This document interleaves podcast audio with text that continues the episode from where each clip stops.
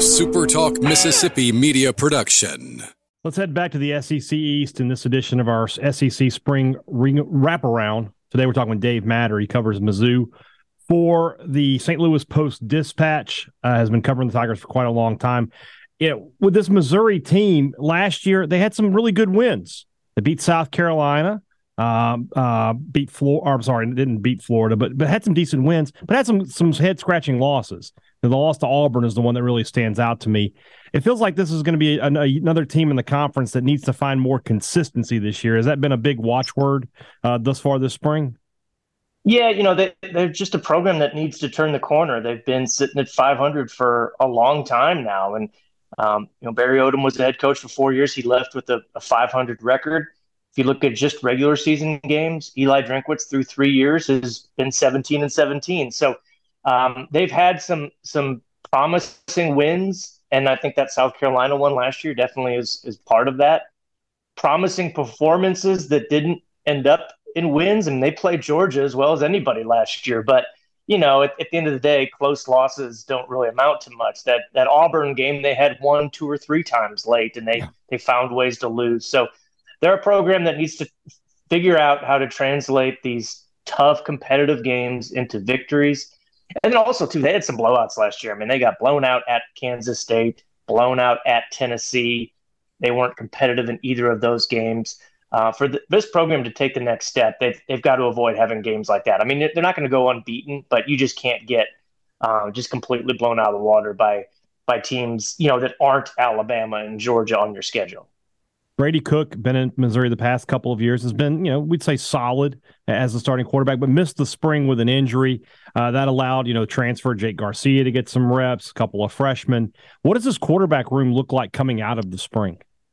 Well, there, Eli Drinkwitz is describing as it's Brady Cook as the incumbent, but he has to beat everybody else out. It's not a, I wouldn't describe it as a wide open competition but it's also not guaranteed to be Brady Cook. He's going to have to play better this summer and in, in, preseason camp than the rest to reclaim that job. They brought in Jake Garcia from Miami um, to challenge for the job. Sam Horn is a, a redshirt freshman. He got in one series and one game last year, and he's a guy that you know this program brought in to be kind of the franchise quarterback. He didn't really show enough last year to get more playing time, but they still have high hopes for him.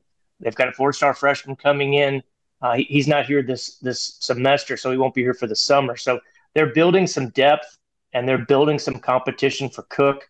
Uh, he he did do some some good things last year, but you know, I, I have we seen his ceiling? You know, is his ceiling high enough to for Missouri to contend in the SEC East this year? I'm not sure about that. So they're really going to have to get this quarterback situation figured out and evaluate and decide who their best guy is going forward.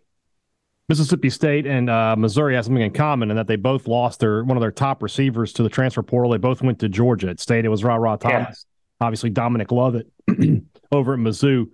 Luther Burden, big five star recruit from a season ago, had had a good freshman campaign. You know, six touchdowns. You know, a little light on the yards per, per catch. That's a little surprising considering what an explosive athlete he, he is. I guess my question is, can Burden replace the production of Lovett? And if that is the case, who complements Burden the way Burden complimented Lovett? Yeah, that's the expectation because they're they're moving Burden to Lovett's old position. Lovett played in the slot, and Drinkwitz's offense kind of gears toward that slot position because you don't face you know as much man coverage from the best cornerbacks on the other team. You face more zone. Um, you know, you kind of get mismatches inside. And Lovett really capitalized on that last year and, you know, became a first team all SEC receiver, led the team in targets, led the team in catches, um, didn't lead them in snaps. Like he, he didn't play as much as some other guys, but he absolutely made the most of those opportunities. So their, their hope is that Burden will, will, you know, move into that role. And that's the role he played all spring. And, you know, if not match Lovett's production, even eclipse it because they feel like he's a guy that can really take advantage of the mismatches in the middle of the field. Uh, you know, he struggled a little bit with kind of press coverage and more physical receivers last year as a true freshman. It was the first time he's really kind of gone up against grown men before, and I think that was a a big steep learning curve for him. But he won't face the same kind of defensive pressure in the middle of the field. So you're right, though. The next question is, okay, who takes who takes off some heat? Off him inside and plays on the outside. Well, they brought in Theo Wease, a uh, receiver from Oklahoma, former starter with the Sooners, who's going to place him outside. Mekhi Miller is a second year receiver they really like. Uh, they also brought in the Ole Miss receiver, Dennis Jackson. I know he didn't play a ton in Oxford, but they liked what they saw this spring. So I think he's going to get a shot. Uh, and then they've got some other younger guys that, you know, will be in the mix, some incoming freshmen.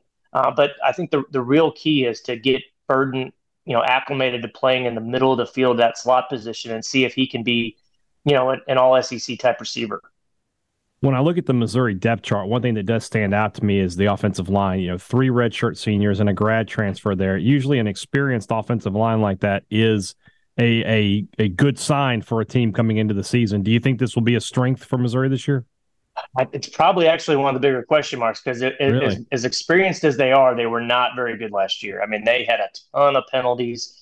They, you know, the offense itself led all Power Five teams in tackles for loss allowed, and a lot of that was on the line. They had issues at center. They did have some injuries on the right side. Two guys had major injuries, season-ending injuries that were their right tackles, so they had to mix and match a lot. Uh, they did get Javon Foster to come back for his sixth year. He's an All SEC left tackle, so they're pretty solid there.